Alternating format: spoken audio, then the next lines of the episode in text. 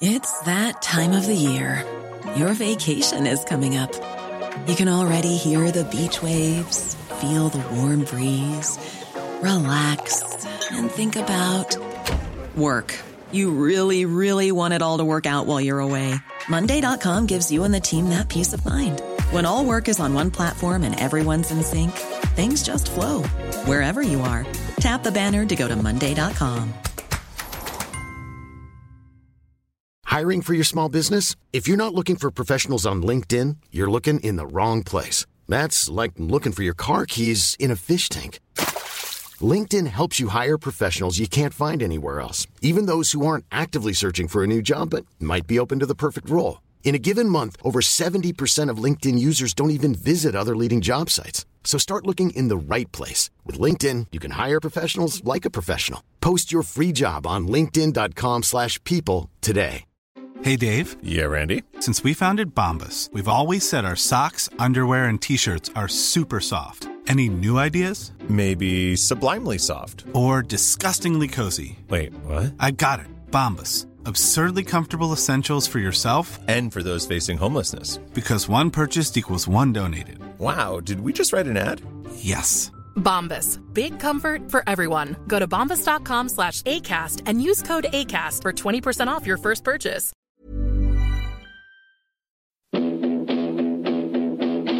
The GA Hour is sponsored by Paddy Power. For exclusive content from their GA ambassadors and other high-profile contributors, check out news.paddypower.com. And when I started running, I suppose I didn't stop. And when I got the chance to go, I said I should go, and so I opened up. We were only the small little fish out there, so we are, and we're trying hard to make it through.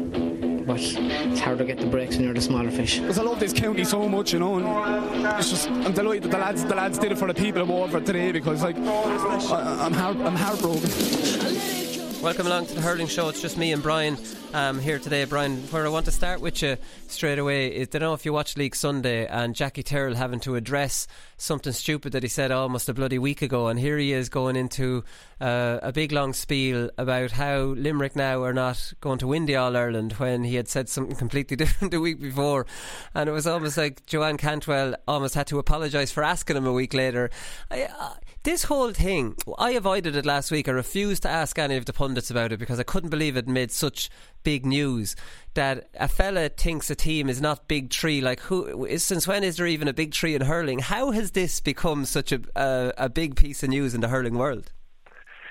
Yeah, slow news week, definitely. And you did allude to it yourself there in one of the Thursday podcasts. Like, you know, hurling just goes silent, so it was just picked up. And Jackie, he's made his stance, and he had no choice then last night when Joanne spoke to him. He couldn't back down, so he had to keep going with it as far as he was as far as he was pushed. So I don't think he had any choice to say it. And look, it's subjective, obviously. It's his own opinion, and there is obviously a lot of statistics backing it up. Like, it is 45 years since they won their first one.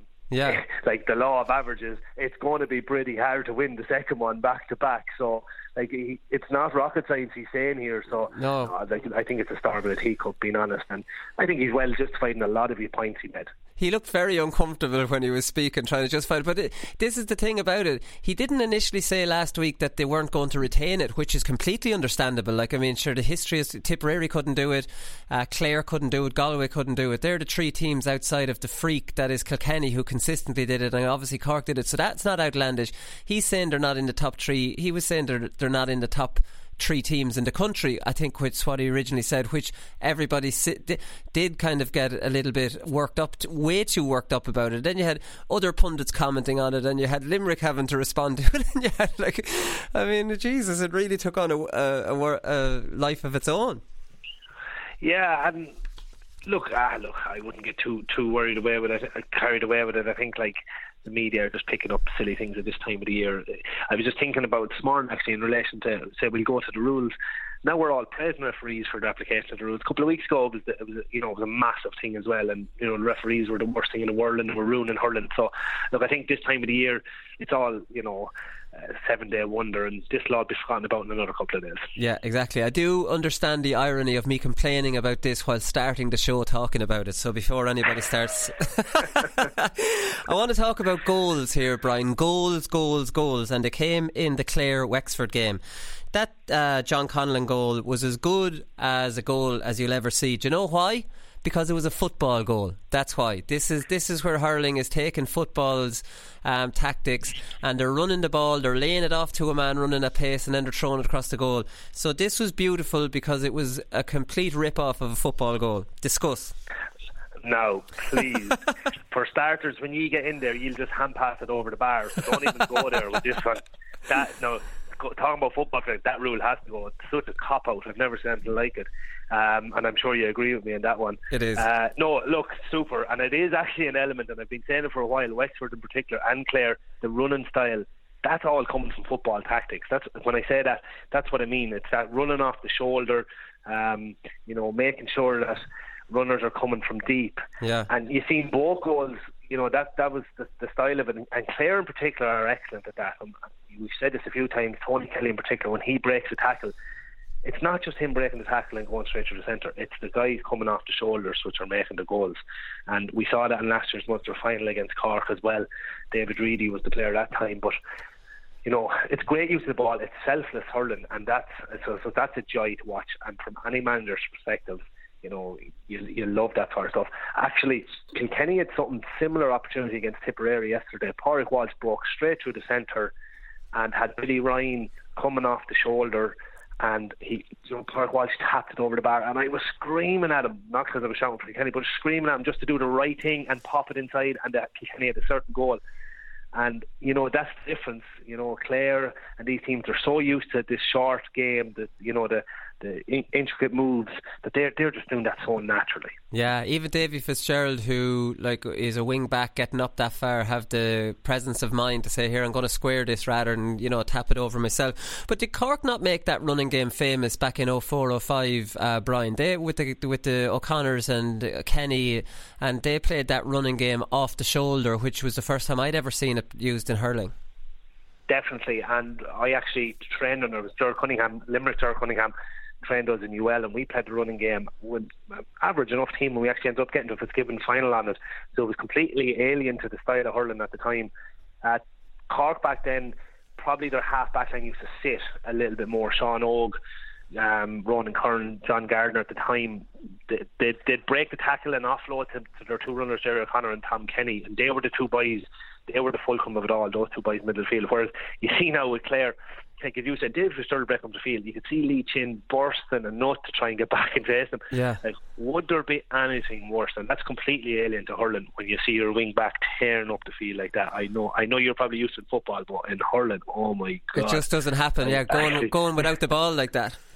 Yeah, so it's a nightmare. It is a key part of David Fitz's teams, and that's probably still the legacy of the Clare hurlers at the moment, that they're used to that kind of style of the half-back's not afraid to venture up the field, and look how far away he was from his own role. You would say if you're playing your 15 normal positions of playing a wing back, and he breaking through like that. But no, fair play to him, and he's a hard man to stop. That guy on and off the team last year, he's a super hurler, that Dave. Yeah, I think he is too. Definitely, I think he is. He's a big, powerful man. Then we had the Shane Murphy goal, which was a thing of absolute beauty. Messi scored a goal against Sevilla this weekend, and I don't know if you saw it, but it was taken on the full volley like that, which is an absolutely sensational goal. So it was Conor MacDonald who come on. It was a backhand pass back to one of the O'Connors, and then the hand passed to Chin, and then he mishit it, and then Murphy just came from nowhere and just flush. I'm wondering how difficult it is to hit a ball coming across like that on the volley. It's a tiny ball. Yeah, and in fairness to Sean Murphy, he's been their go-to sweeper for the last couple of years, more notable as a back, and again another player off up the field. He's been playing probably wing back midfield at the moment for Wexford, but goes up the field and catches it lovely, he said, and bounces it. Keeper had no chance too. He had no chance inside the net, but a beautiful goal. It's not easy to do. I think Pat Horgan scored one of the most delightful goals I've ever seen in a club game. You'll often see it on YouTube, does the rounds on Twitter. Pat Horgan, a line ball against Ballygunner down in Walsh Park, and he catches it just on the volley on the edge of the 6-yard box and roofs it up into net. That's the quintessential volley, if you ever want to watch that. Right, okay. Did Henry Shefflin get one in an All-Ireland final off the volley like that? No, he got one in a Leinster final. Maybe he Leinster. Doubled on one against, I think it was nearly certain it was the Leinster final against Wexford one day, and he did bat one. He passed one into DJ, and DJ batted one into net. So there has been a few down through the years, but it's rare you see them. They are delightful goals. Yeah, they are definitely delightful. So Clare 13 points up and leave Wexford back into it, and straight away it sprung to my mind Kilkenny and Nolan Park last year, where they're destroying Kilkenny and they're 11 points up and they have to work very hard for that win as well. And I'm just wondering how this happens to Clare. Like, I mean, are you so far ahead? And this has happened in games I've played in, mostly with Portlaoise, because you'll be winning very well and suddenly you go into daydream mode and you're thinking of maybe that night, maybe at intercounty level they don't do that now, but you can definitely go into daydream mode during the game where you're not concentrating like you would, or you might try a fancy pass that you wouldn't, and then suddenly the other team get a run on you, and it's very, very difficult to click back out of the kind of lazy mode that you've got yourself into. Yeah, and I suppose in hurling, like, if you just look at that goal that Shane Murphy scored yesterday, there were 7 points in at the time. Clare, you know, they were just seeing out the game at the time. Wexford were huffing and puffing. They weren't really making any inroads. But then all of a sudden, 7 points to 4 points, it's just a new game completely. Now you're suddenly going, oh God, we're only 2 scores away. Yeah, like, and you're not ready for that. Little bit of momentum. Yeah. Yeah. Whereas in football, even 7 back down to 4 still doesn't seem enough. You know, it's, you know, you can get your blanket defence back there and shut out the game and hold on to the ball for a while. Whereas in hurling, you invariably you do win back the ball, and the whole momentum seems to swing very quickly. And last year in particular, in that league system in Championship in Leinster and Munster, we've seen so many games where teams were 8-9 points up but they weren't safe. Yeah, and it is amazing. Like, it's just a whole momentum swing. As you said, players do get a little bit probably lazier. They try things they wouldn't have tried otherwise, and you know, it's just, you know, I just think hurling's amazing like that, the way it can swing, and goals, I suppose, essentially it does take a big score like that, a goal, to kind of change the whole momentum, and the crowd can get behind you then as well. So, like, I mean, at what point in hurling do you think we're safe here? Like, I mean, you can't, like, for example, a 10-point lead isn't outlandish to think we could be. Like, what would you be saying at half time if you're 10 points up against a team that was a 50-50 game before? Like, are you still thinking there's a good chance these lads could come back into this? Yeah, I think, look, when you get into to double figures, I think you're starting to get safe at that stage, but you still have a lot of hurling through. Like, 35 minutes at inter-county level is huge. Even like, you know, 5-6 points is nothing nowadays of a lead. You know, you wouldn't be one bit worried about that. A couple of points pulls it back in. I think the big thing, actually, speaking of all these things, when you're on a chasing a team, you have to get in front. Just getting back to 1 or 2 points, or even getting level, is not enough. It seems to be that's all the energy is almost expended by the time you get to the draw. You need to get in front by that point or two to try and really see it out. That's when a team can actually fold on you altogether. So it is amazing. But no, I'd never be overly worried if, as long as you're not more than, I suppose, 10 points seems to be kind of the figure that you're starting to run into a bit of trouble there when you're trying to pull in that you know, that's, you're on to 4 scores there, like, you know, in terms of, you know, 3 goals and a point, and 3 goals will be hard done by, but you know, it tends to be just a little step too far at 10 points. But that's an interesting point in when you're on the chase and you're trying to peg back a lead, and like, you have it back to 1 and you've done so much work, and then the other team gets just a point. So now you have to get now suddenly you have to get 3. You know what I mean? When you have a big lead, you only need to chip away at 2 or 3 points to make the comeback really, really difficult. Yeah, definitely, and invariably then teams will throw so much at it. And they've just expended all their energy. A couple of minutes to go, you might get a breakaway goal, or as you said, a point or two, and it just finishes. We kind of saw it yesterday with Limerick and Cork as well. Yesterday, Limerick made a big comeback. Yeah. Cork just steadied it in the 70th, 71st minute, get a point or two, and next minute it's 2 or 3 points. It's just, the energy's just gone out of you. You know, you've just exuded all avenues of that stage. Yeah. Do you mention that game? Conor Lehane scored a goal. Like, I mean, we don't, you know, short puckouts when they completely go wrong, and we don't often see it from Limerick. But like, I mean, Tom Condon won't want to see that again, so he took the short puck out.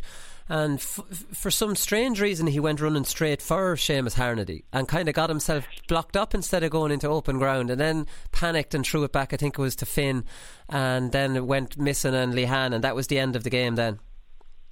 Yeah, strange decision. I don't know why he ran. I agree with you now. I don't know why he ran back into contact, because the whole other side of the field was wide open. Just taking a couple of yards. And when you are under pressure, look, there's nothing wrong with it. Lampers, like, you know, I know we're all looking for perfect hurling, but it's like almost in soccer. You know, you see some of the full backs trying to do fancy stuff. There's times just put it out over the sideline. You know, it's something similar in hurling. There's just time comes a time where you just get rid of the ball, get it out of the danger zone. So it's a strange thing to do, unless they have some sort of tactic that they do want to draw the contact and look for the runner coming off the shoulder. Something not exactly the same, but I do know Kilkenny years ago, we won the analysis. One of the times we did actually use analysis against teams. We looked at Kilkenny and we found that if you showed them the sideline, you expect 9 times out of 10 you expect Clare to go down the sideline. Kilkenny were unbelievable at turning back inside you, right, and hitting what you would almost expect, you know, your weak shoulder, because you'd be expecting them to go down the line, and they'd always cut inside and look for contact.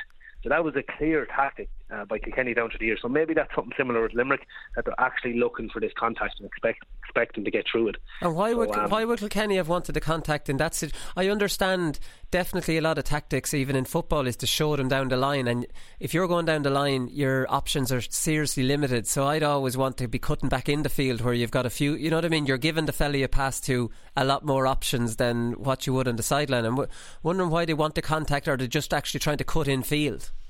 It's just a cut in field, obviously, because if you, as you said, you know, the back invariably is showing you down the line. You know, so that, as you said, that's the least dangerous place. Where if Kilkenny are like, look, we'll call your bluff there now, and we'll actually go at you where you least expect it. Right. You know, so maybe there is something in that in Limerick as well, that they actually do try to draw the contact, and then are so used to contact that they're able to offload the ball to a man completely free then at that stage. Yeah, maybe. Almost happened yesterday, but it just broke down, obviously. Yeah, it definitely looked strange when he ran straight for him. What did you make of the Billy Ryan free, where the referee said he swung back to hurl? I'd never seen that before, and I didn't think there was much in it, but after the referee made so many gestures of what he was given the free for, and the replay then I kind of saw what he meant. Yeah, I was doing commentary on that actually in Thurles, and everyone was perplexed, couldn't understand what happened, and it must have been from the angle he was looking at, because when you'd look at the replay of it, Billy Ryan went into contact, went to try and swing back, you know, and used his right hand, as you would do, to push him off just to buy that yard of space, and it just, maybe from the angle that Johnny Murphy was looking at it, he thought that he actually hit him in the head. But no, there was nothing in that. But in fairness to Johnny Murphy, he did get a hell of a lot right yesterday. He did get that one wrong, though, to be fair. Right, okay. Another one I want to mention out of that match to you was a classic, and it's happened to me in matches, and it's almost like a Christmas present, where you get a shoulder, and it might even be a hard shoulder, but it knocks you in the direction that you're actually looking to go in. So it happened with Walter Walsh in the first half, and I'd say Walter never ran as fast in his life. You might remember it ended up with a Pádraic Walsh wide, where he should have scored. So I think it was Michael Breen hit him, and Michael Breen's a big block of a man, but it was on the 45, but he drove Walter back towards the Tipperary goal. Yeah, definitely, yeah. And Breen, yeah, two big men. Jeez, Walter Walsh is humongous. And to see him yesterday, it was a great battle between him and Pádraic Maher, tit for tat, and savage. It was worth the admission alone. But, you know, as you said, that's a sweet shoulder to get, and you're not going to, you know, Michael Breen might knock a lot of players, but you're not going to knock Walter Walsh too. He's simple. And it just, as you said, opened up acres of space from in the middle of Thurles. He could have had a shot himself, threw it off to Pádraic Walsh, and you would have expected Pádraic to score that. Pádraic actually got 2 points in play and could have had 4 or 5 actually. He's, after getting a new lease of life, he's definitely saying to Cody, don't ever even consider putting me back full back again. He's doing everything he can. He was shooting at every opportunity he could to try and make sure that he's not put back in there. He's electric though. It's such a waste when you see that, you know what I mean? But we'll talk about that in performance of the weekend. So there was no highlights of the match in Parnell Park, which ended in a little bit of controversy, in that there was a penalty given, and it looked like there was no penalty at all. So it was a long, hopeful ball by Austin Gleeson, you know, back to the wall, we need a goal here.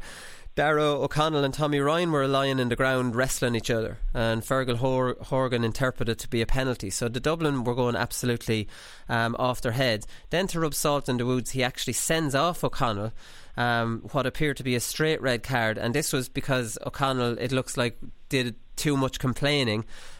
Just that, is there anything more frustrating for a player to get a bad decision given against you and then to get sent off for giving out about this bad decision? It's like a double bloody whammy. And then you have Alan Nolan who saves the penalty. So there was a whole load of controversy. It would have been nice to have got a package of that. Now I know you're dyed in the wool RT man now, doing all their co-commentaries and everything, so you won't want to criticise League Sunday here. No, but you would have liked to seen actually highlights of that. That was the only big game in 1B. So a lot of the other games are they're not great to be looking at in terms of the quality compared to the other games. But Dublin and Waterford was one of the key ones, and I would have liked to have seen a bit on that. But going back to your getting booked for mounting the referee, I got booked years ago myself, and I think it was actually Leinster final 2004. Were given out to the referee, but all my mates are convinced that I was booked for diving, so I just want to put that on record. I was booked for mountain, not for diving. Maybe you were mountain about to dive or something. Maybe that was it.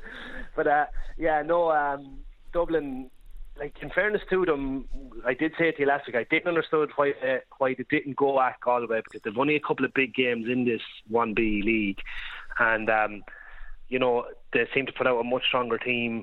And they went for Waterford, and Waterford didn't put up a great score, being honest. The 3-3 score there at one stage in the first half, it was just poor scoring, and then they almost snuck it, but by all accounts Dublin were by far the most impressive. I think it was 126 I think it was. Yeah. So that's serious shooting. Yeah, when you see a scoreline, they still have a few more come in.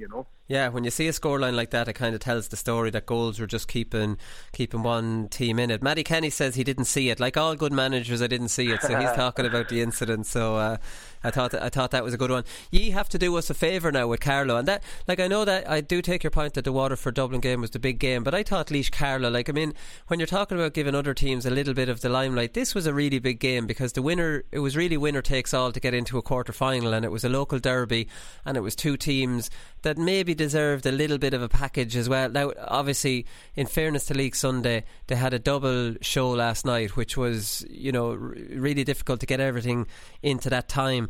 I just think 17 all, Carlow got a very late score to equalise it up, and obviously I would have liked to have seen a little bit of that potentially, even for the players themselves. But Offaly now have to beat Carlow, and I actually think Offaly will beat Carlow. I think they'll do Laois a favour. I can't see Offaly wanting to lose to whippersnappers Carlow, after maybe comments that were made. I know that's not the Carlow panel, but at the same time, there's tradition there, and Carlow just don't beat Offaly, and that's the reality of it. So I have a feeling Offaly could beat Carlow in that one. Hard to know, being honest. It seemed the first half was poor yesterday against Galway. They battled hard. They had only 4 points on the board, but there was an extremely strong wind, and they did come back into the game for large periods at the second half. But they're getting better every week. But unfortunately, it's still not anywhere near enough. I don't know. Being honest, I've been beaten down a little bit at the moment, so I'm a little bit pessimistic in terms of Offaly's future. I'm usually so hugely optimistic, but I won't be holding out a whole pile of it. It would literally depend what team he puts out. It depends what way Kevin approached it, whether he's going to put it all into the game the week after, in terms of the relegation game, and maybe look at the Carlow game as giving a few guys a run out. So it really depends on what his take on the whole game is. Yeah, OK, well, we're hoping you can do us a favour anyway. Before we move on into part two... we won't be doing it for you now, Wooly. I can't imagine you would be. As a lesser of two evils, maybe we are. Which would be more evil? Laois would probably be more evil for you than Carlow. Yeah, Carlow are on the other side. Because we'll talk about Tipperary Kilkenny in the next part. But just on that game, Callan was having a nightmare on the frees, and Jason Ford took over. I'm just wondering, Seamus Callan was given the frees for the year. Now he wasn't. I think he'd missed 3 frees. He'd missed one from play. Sheedy said after the game, everyone has days like that as a player or free taker. Seamus will work through it and get back to the high standards he set himself. No better man to do it. As a free taker, would you be put out by that, or did Sheedy decide that, or did the two players amongst themselves decide it? It was actually a strange one in that the first free Tipperary got was a close-in free. Cannon tapped it over the bar. The next free was 60 yards out and Jason Ford actually took it. Oh. That was in the first half. Right. So it obviously had been decided beforehand that any long-range frees Jason Ford was now going to hit. And that happened, it just so happened to be at the last two Tipperary games. It happened down in Wexford Park the week before. Cannon missed a couple of frees as well. And Jason Porter went out and hit a really good free into the wind from about 70 yards out. So obviously Sheedy had made a slight change to the order then for the game yesterday. And then Shamey he'd missed three, so I suppose he said, right, Jason Ford can take over from there. But would that be a tough one, I think. Would it be Jason Ford and Callan saying themselves, kind of, or would it be too much competition between those two? Do you think for him to relinquish them to Ford? Yeah, I'd say Sheedy probably called it himself, because right. as a free taker yourself, it's a tough one because you need to almost know you're number one. I know you can say healthy competition is good for you and all that, but you need that complete confidence of the whole panel where they're going, oh look, you missed that one, don't worry about it, you'll score the next one, you know. So yeah. It's a tough mindset of a free taker, and you need that kind of burning confidence within yourself at all times. I mean, if someone breathing down your neck, it can actually make it worse. And I think we saw that similar enough in Galway a couple of years ago with Cooney and Canning. You know, Cooney was flying it on the frees and Canning wasn't about. But then Canning came back in, and it's, you know, what do we do? Do we leave Cooney on him? Do we not? And you know, Andy Cunningham at the time didn't put Joe Canning back on him for a while, and then, you know, Donoghue came back in and said, right, actually, do you know what? Joe Canning's number one, and that's it. Simple as that. So I think that's what Sheedy has done from the outset. So I think he'll definitely get another chance at him next weekend. But he'll have to probably up his horn rate from that perspective. But look, Shamey is more than capable. He's actually been a little bit unlucky in that he misruled a couple of them, and that can really affect it. So, all right. You know, your strike straight after that. That particularly the first one he misruled it. It is important. So different free taking styles. You see so many players now actually balancing the ball in the hurl. They're fouling it, and that's actually something I'd like to see pulled up. Alan Murphy was at yesterday for Kilkenny. Dermot Burns always fouls the ball every time he rises and he holds it on the hurl for ages. Pat Horgan, borderline as well. So there is a few hurlers actually at it. Right, okay. And when you misrise it, is that a concentration thing or is that the pitch or what is it? Could be. It's generally the pitch. Actually, my own style of free taking, I used to stand over the ball, similar to say what Shamey used to do.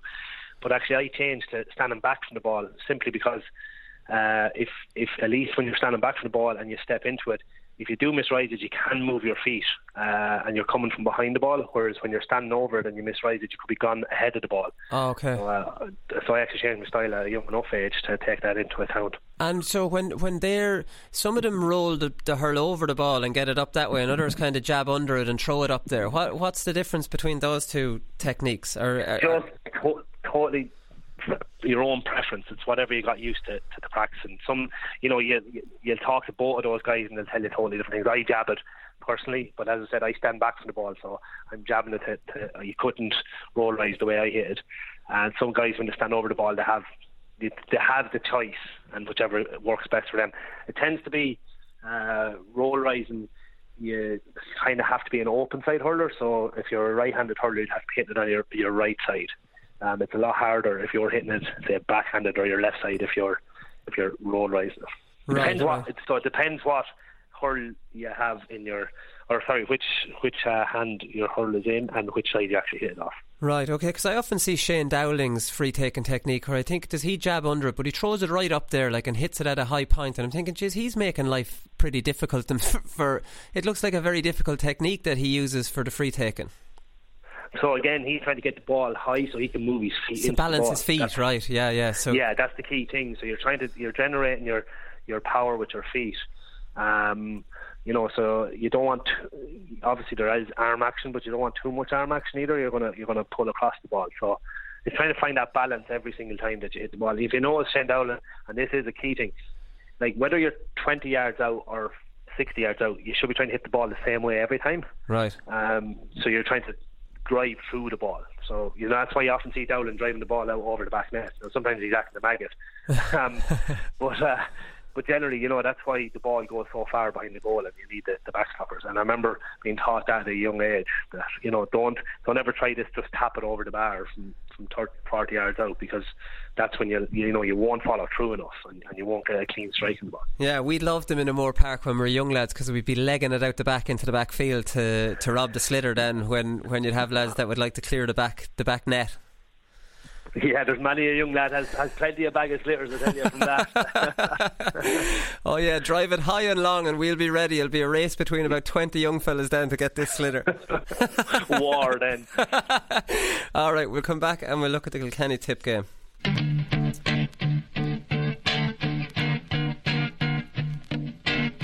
Yeah, well, I'm glad you brought that up now, because there's no such thing as a media ban. We don't have a media ban. Ah, you do? No, we don't. But you didn't let Shamey talk at a Hurley launch one day. Yeah, but hold on a second now. He was at a Hurley launch, you know. Yeah. You know, there's a media ban if he can't talk at that. No, absolutely not. I think you guys need to do your job. Don't depend on us guys for quotes, you know. Okay. Go earn your living like the rest of us. But if he's at a media day and he says to the media that I'm not allowed to talk, then he's obviously on a ban. Well, I think he's carrying a mixed message.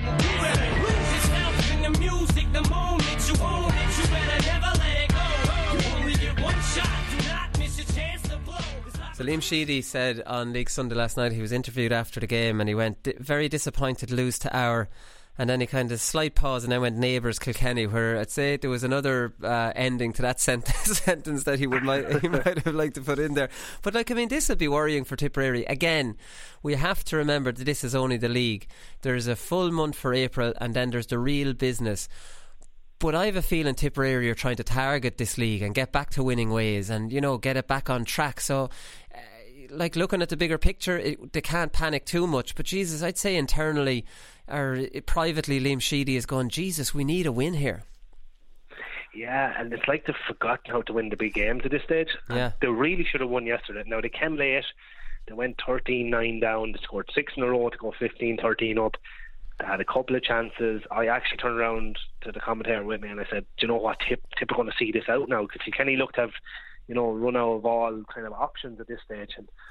But I don't know, they just seem to, as I said, forgotten how to win these games. Just grab the bull by the horns and just get over the line. And, you know, it is disappointing. And they didn't get enough outer forwards, essentially. They still have problems. They still have a lot of things to answer now, being honest. And there's a huge kind of almost arrogance about Tip hurling. Like, you know, you'd swear they were Kilkenny the way they've won All-Ireland year in, year out. Like, yeah. But don't get me wrong, these guys are serious hurlers, but they still have only won 2 All-Irelands in the last 10 years, you know.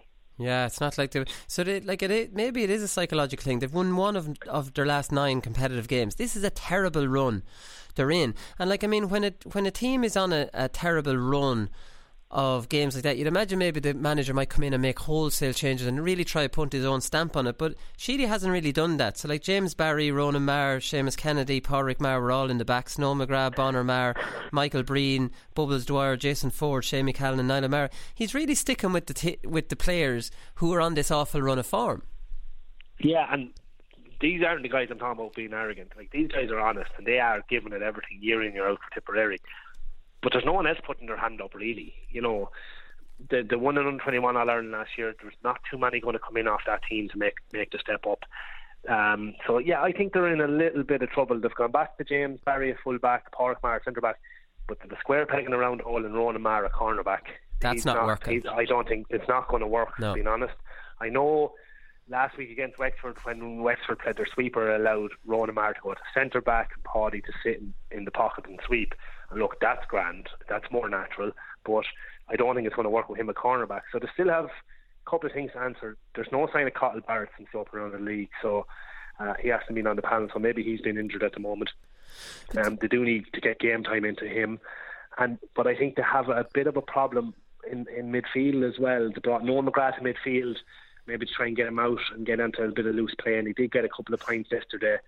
But there's no one else really stepping up in midfield. Michael Breen is, you know, being hit or miss, though he did play centre forward yesterday. What about the young lad from the under 21s? I mentioned him in the preview show. He's a real fast, direct player who scored a goal. Did he scored a goal in the Gaelic rounds? Was that in the final? He's a real kind of ball of energy. I can't think of his name now. Willie Connors by any chance? Yeah, I don't know.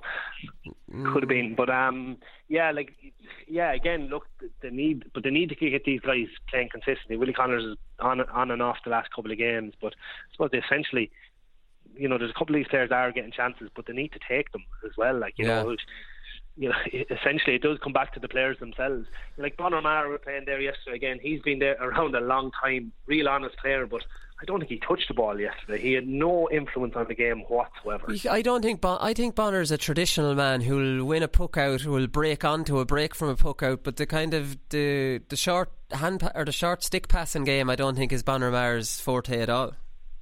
No, definitely not. And the game again has moved on a lot, where you don't really have a place for, you know, that kind of dog anymore. You know, and the rest of them will do the scoring. Unfortunately, and that's why I'm retired, you have to be both a dog and be able to score. So, you know, you need to be a jack of all trades up there in the forwards at the moment. So I think, Bonner at the moment, maybe he's just going through a bad run of form, but he's doing neither at the moment. When you looked at the game, though, it was a poor enough game, and you pass your minds back to maybe 10 years ago when you had Owen Kelly and Lark Horbett, and you had Henry Shefflin and Eddie Brennan and Owen Larkin and Richie Power, all these legendary players, and Tipperary and Kilkenny played out some unbelievable league games. And like, you look through the Kilkenny team, how Kilkenny went down and beat Tipperary and Thurles with young Murphy in midfield, you had John Donnelly, you had Walter Walsh, fair enough, he'd be on it, you had Malone on the wing that we wouldn't know much about, you had Billy Ryan, you had Liam Blanchfield, and you had Martin Keown. We're talking about a very, very inexperienced Kilkenny team going to Tipperary and beating a much stronger on paper Tipperary team. Yeah, and being honest, I thought the boys were talking a little bit of rubbish last night. They were going on about, you know, Kilkenny and Tip and Thurles is the litmus test for any Tip and Kilkenny teams. Sorry now, boys, and Jackie, you're talking about the top three. At the moment, neither of these teams are in the top three, so I don't know if this is the big fixture that it was 4 or 5 years ago. So I think they were giving it a little bit too much respect last night on telly. It was a Tip man and a Kilkenny man, so you're about as obvious. Exactly. And look, both of them were involved in these massive games, and you know, I was down at some of them, and they were savage games. You know, huge intensity, but well, that's Tip and Kilkenny has fallen off that pace at the moment. So it's not your litmus test at the moment. And as you said, that Kilkenny team was very ordinary. Now they're working hard and they're honest and they're obviously decent hurlers, but in terms of the real top quality at the moment, Limerick wiped the floor at them the week before. You know, and we were eulogising about Limerick last week and how far Kilkenny were off. Obviously they've responded, and they did respond in the right fashion, but at the same time they were still there to be beaten yesterday. They weren't fantastic. They just were honest, and they kept going and they kept themselves in the game, and they grounded out, but it's not like they went and scored 220 yesterday or anything. They'd only one half goal chance that I alluded earlier. They'd no other shot on goal, and neither team had, been honest. So, you know, it was enjoyable because it was tight and stuff, so it wasn't the worst game of hurling I was ever at, but at the same time it did lack a little bit of quality for what you expect from Kilkenny and Tipperary. Well, that's the thing, and you have to just give Kilkenny some credit, even though I did call out their team there, and I'm not going to lie, the names don't blow you away on paper. They're young fellas and they're gamey, but it's not like they're young legends in the making coming up through the ranks. For them to be able to turn it around after Tipperary getting a run of 6 points in a row to go 15-13 up, and Kilkenny were dead in the water at that stage. Now Lahey and Richie Hogan made a huge impact off the bench. They were both excellent, and they're guaranteed starters for me in the Kilkenny team, but the Kilkenny are just Kilkenny and they're never beaten, and it's just some quality in them. Yeah, it's amazing. And actually I was looking at a statistic yesterday. When Cody started in 99, the league was in Tipperary's between the fixtures between Tipperary and Kilkenny, it was in Tipperary's favour 26-16, and yesterday saw Kilkenny go in front 33-32. Right. So he completely turned it around, so it just shows how much of an impact Cody has had on that Kilkenny team, obviously, but how much Kilkenny have had it over Tipperary over the last number of years as well. And you know, Tip just at the moment don't know how to win. You know, you're alluding to it already. They don't know how to win these tight games at the moment over the last year or two, but they definitely don't know how to win them against Kilkenny. Definitely don't. So Cody must have said when he took over that he wants to knock Tipperary off their fucking perch or whatever. But that's it. So where do Tipperary go from here? Like, I mean, Brendan Cummins said last night, I don't know if this is the fix. He said the first time Sheedy took over, they needed a good win away to snap them out of it. Like, I mean, is it as easy a fix as that, or Tipperary have an identity crisis, a leaders crisis, and winning the tight games crisis? Yeah, I think he has inherited problems, Sheedy, to be fair, so he is trying to figure out his best 15. You know, we've hit a few of these points. They're not getting a huge amount of players stepping up consistently to get on that first 15 then as well. And then he needs to figure out essentially where do you play Pádraic Maher, because he's brilliant.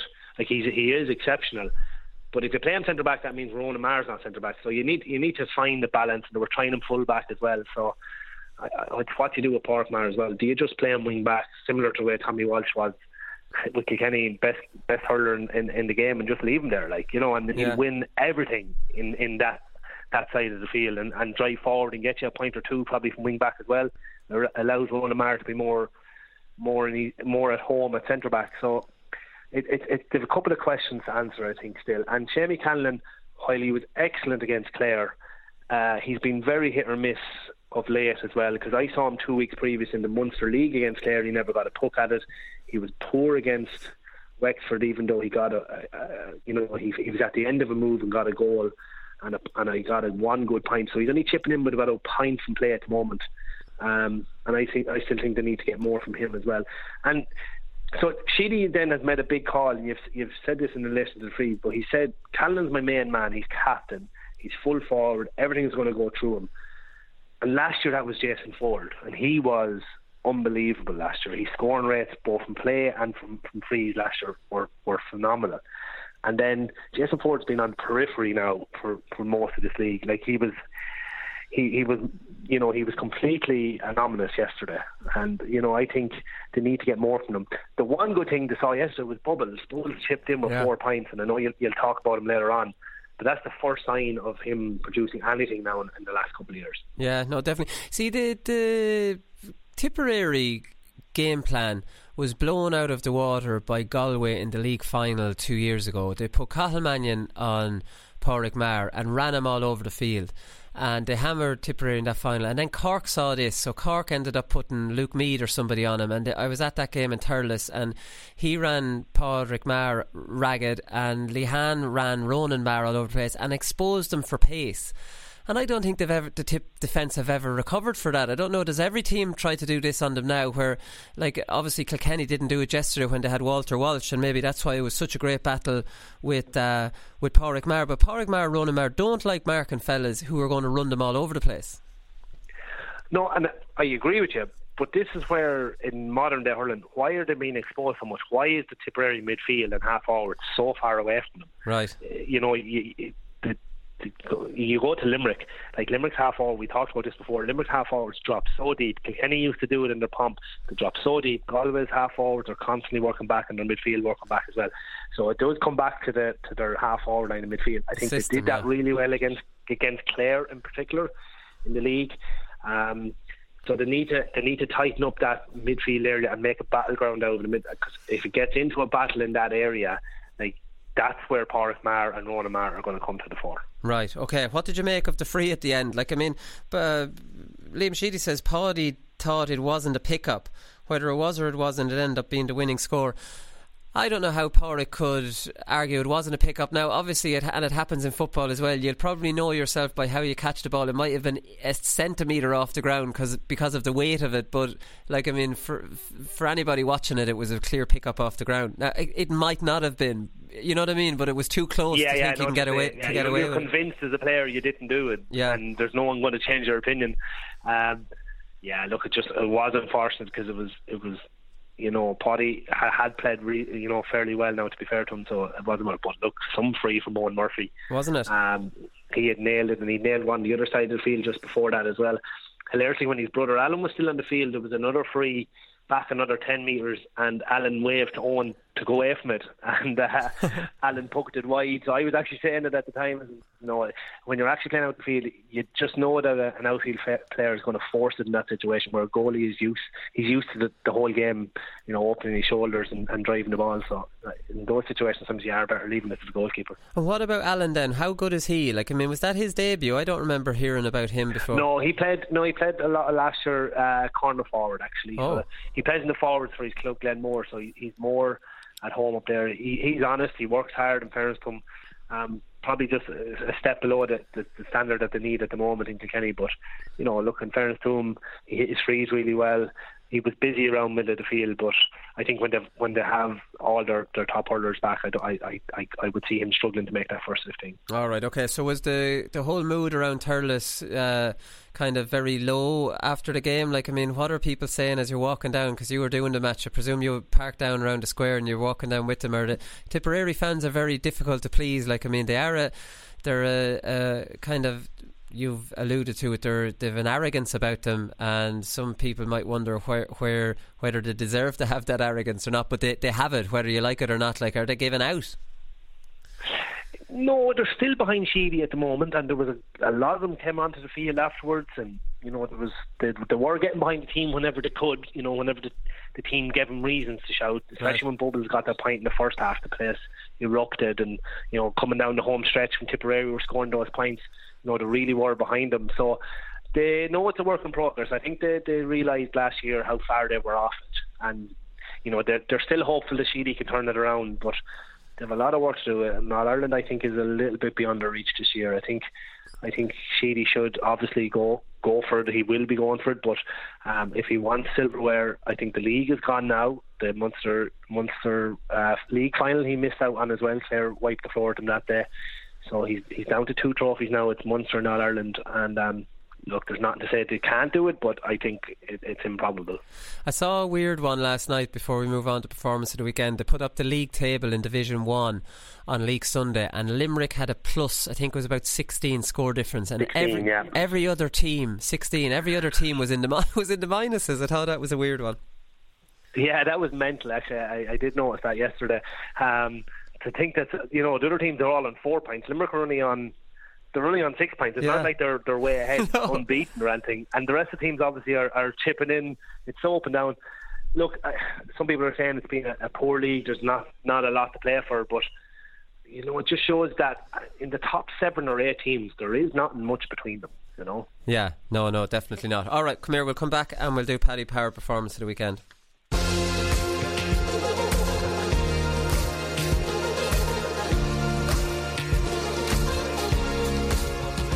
It is tough. I won't tell lies. There's no point in papering over like that. It is extremely tough. I won't tell you. But again, it's not about me or Morris or anyone else. It's about Waterford. We've waited so long. I know I seen one of your tweets yesterday. It's like 6 years. It's obviously a leash, man, but it's a long 6 years for us there, and we're absolutely thrilled. I remember after we played the final, I was Tuesday morning, my nephew was out in the lawn and he was taking frees with his socks pulled up, pretending to be TJ Reid, and he fairly brought me back down to earth that day anyway.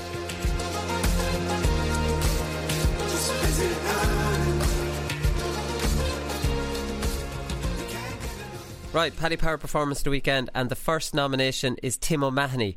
So we only saw highlights of this one, but one thing I was interested in finding out off you, why Brendan Cummins was so surprised to see him pulling on a puck out. Is this so old school that this just doesn't happen anymore, that, like, I mean, everybody just puts their hand up and you don't have to worry about getting the clatter? I think Tim O'Mahony actually broke his hurl pulling across a whole group of lads. Like, I mean, it's definitely a throwback. I remember seeing it a lot in the 90s and early 2000s anyway.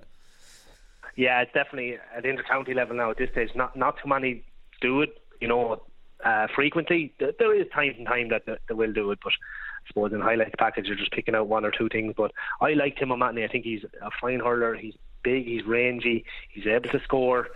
You know, so he's a fine, and clearly he's not afraid to mix it, because you know, he pulled his hurl yesterday, and you know, he met Jack O'Connor with a right shoulder a couple of weeks ago against Wexford as well. So yeah, he's laying down a marker there for a young player. You love to see that little bit of bite in him, and he certainly is doing that. So he definitely does. He's a good joke. He is. He's a funny kind of a run on him, doesn't he? Like, I mean, he's gangly.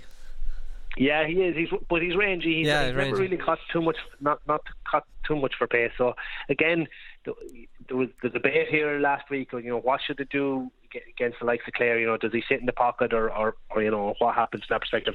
If he's going to sit in the pocket, that's where your midfield and half forward line have to come back and protect him. Yeah, come back and give him a handout. Yeah, no, I like him, I have to say. Danny Sutcliffe. So where's Danny Sutcliffe been for the last few years is what the question I want to ask. So he's he dropped off the panel with Ger Cunningham, said he was going away travelling. Reading between the lines there, he didn't have much time for Ger Cunningham. He scored 4 points from play yesterday, and for me, he's gone off the boil nearly since that kind of thing with Cunningham, where he took the year out. But he was playing centre forward yesterday, and he was marking Austin Gleeson, and Austin Gleeson was doing the centre back hold in the middle thing, so he had a free roll and he ran amok. He got 4 from play.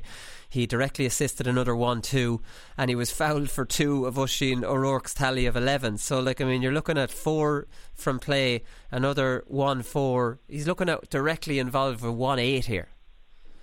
Yeah, Sutcliffe's class, to be fair to him, and that is the medicine for someone like Austin Gleeson at centre back. Put a scorer on him. You know, that you'd lick your lips at that now, being honest. Yeah.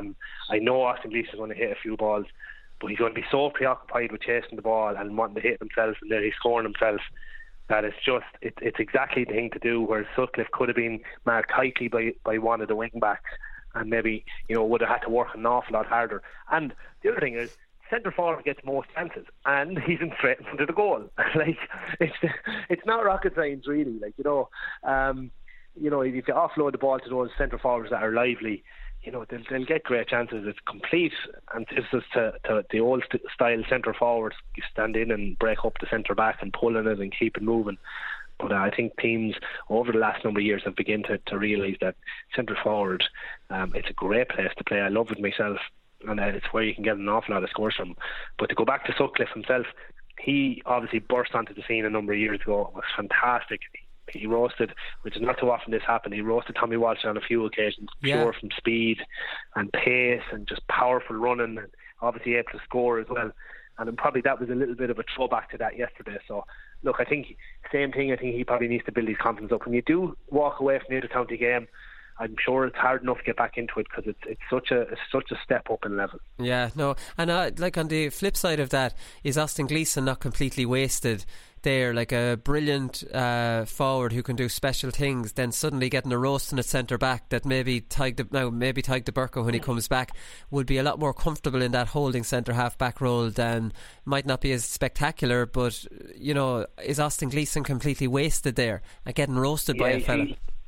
Gleeson's problem is he's so good. He's been tried everywhere, and probably underage. He used to play a lot of centre back. Yeah. He won under 21 All-Ireland at centre back, so he's able to play anywhere. He started out as a young wing forward, just because he was 18 years of age coming onto the team, and he was just a brilliant talent. And you know, he scored one of the best goals ever seen in Thurles against Cork a couple of years ago. So he's just fantastic talent. But it's where do you play him? He had a free rein the last couple of years with Waterford, and he's probably frustrating to hurl with, because he will shoot from anywhere. Yeah. Not necessarily the best team player at times. So I'd say they're trying to find out, well, where do we actually play Austin Gleeson? Because it's a hard one. We have something similar. Obviously, he's not at the same level as Austin Gleeson. We have something similar with Keelan Kiley here in Offaly. Similar type of player, big, rangy, can strike it off both sides.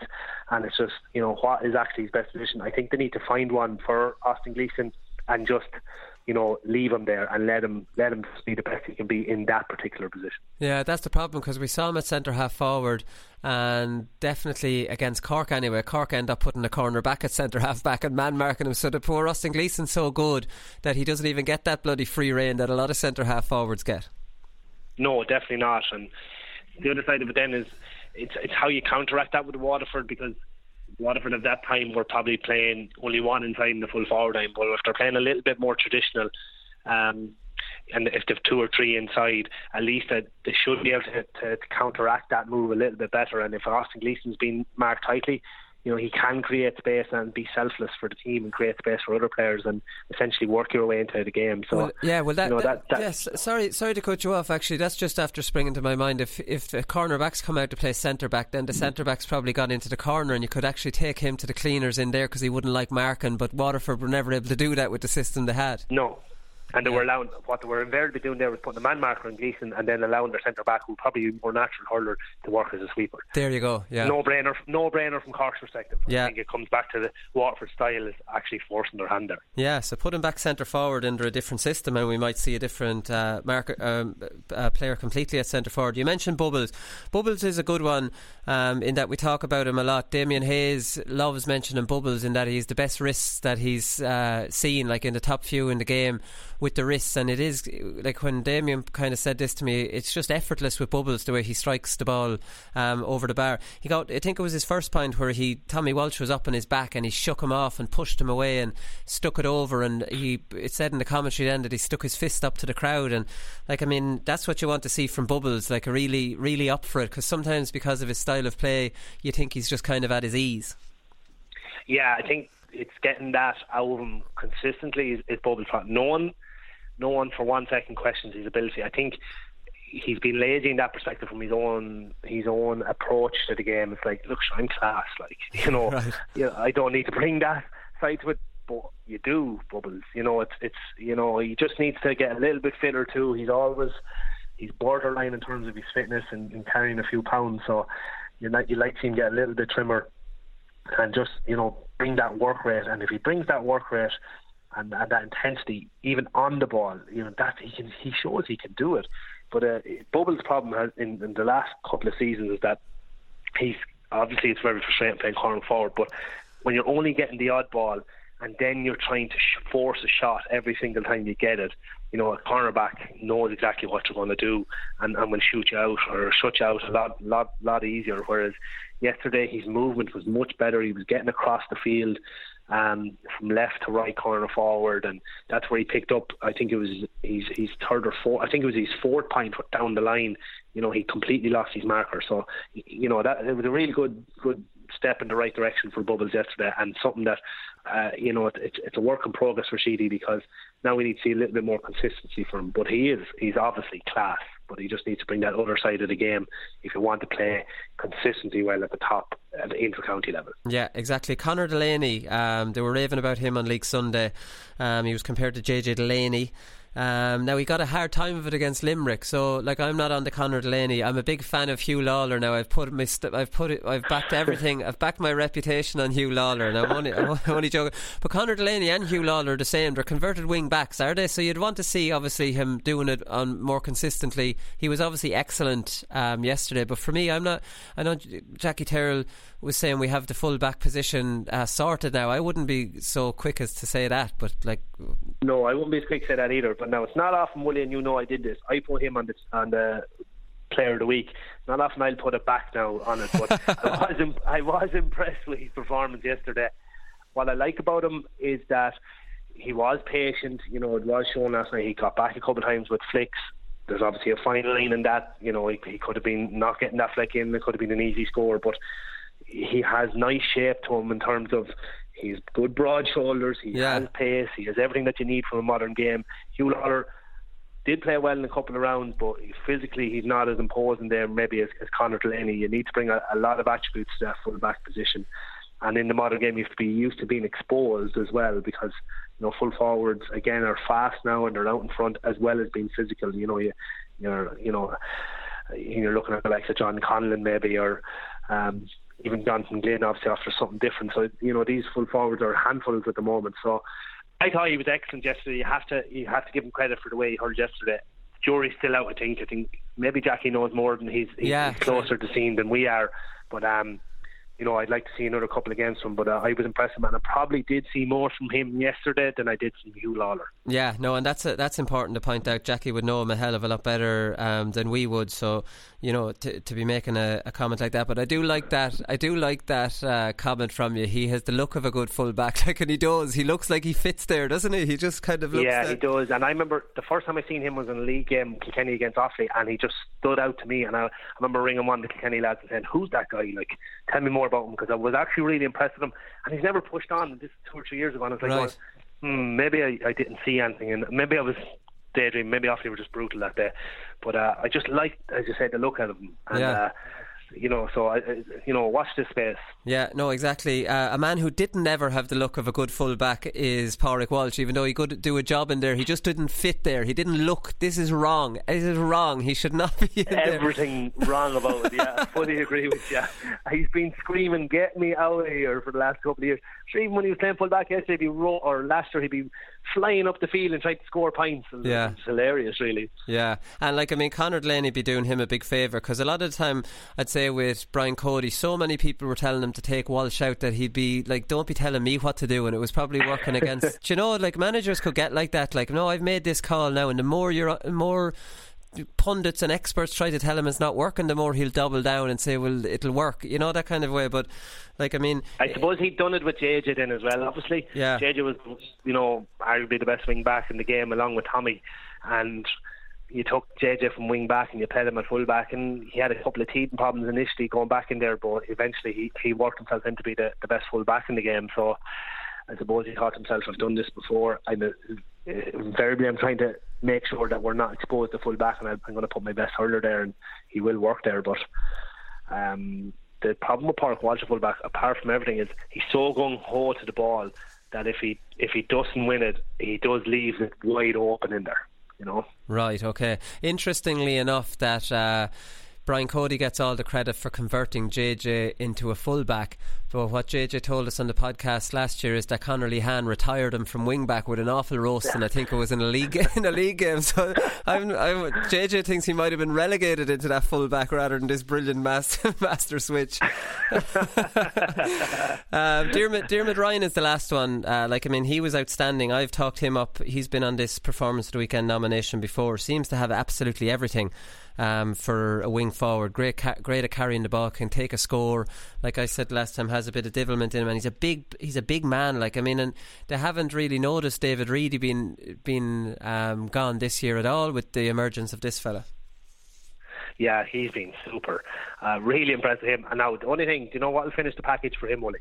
What? A good Cooper helmet. This two-tone helmet now is wrecking me head. So boys in Clare, will you get him a nice helmet, simple colour, blue please, or whatever, and none of this underage two-tone helmets, not for that now at all. Why is this a young underage fashion thing, the two colours? Yeah, it would have been a big thing from the young lads coming up, but no, come on now, you have to look the part if you're going to be a top-class inter-county hurler, so will someone get him a single colour there, please? See, this is just the insights that I can't see in a match that you know what I mean, that you can see. So that's the difference. I don't know who I'm going to give it to. I think Dermot Ryan. I just think for me, I'm going with Dermot Ryan. 4 points in play. He's doing it consistently well for a guy that's breaking onto the team. And of all the names you've named there, I think, as you said, he's been on it a couple of weeks now, so for me it's Dermot Ryan. Okay, we'll go with Dermot Ryan. So you're the expert, so we'll go. It's not often I ask somebody else to pick Performance of the Weekend, but you've carried the show on your own, Brian, so you deserve that kind of reward of picking double bubble this week, boys. Thanks very much, Joe. There you go. Yeah, exactly. So you might have to start negotiating with me now at the end of the month. Right, come here. Thanks very much, Brian, and we'll be back on Thursday with a preview show as usual. Good luck. And when I started running, I suppose I didn't stop, and when I got the chance to go, I said I should go, and so it opened up. We were only the small little fish out there, so we are, and we're trying hard to make it through, but it's hard to get the breaks when you're the smaller fish. Because I love this county so much, and it's just, I'm delighted that the lads did it for the people of Waterford today, because I'm heartbroken. The GAA Hour is sponsored by Paddy Power. For exclusive content from their GAA ambassadors and other high-profile contributors, check out news.paddypower.com.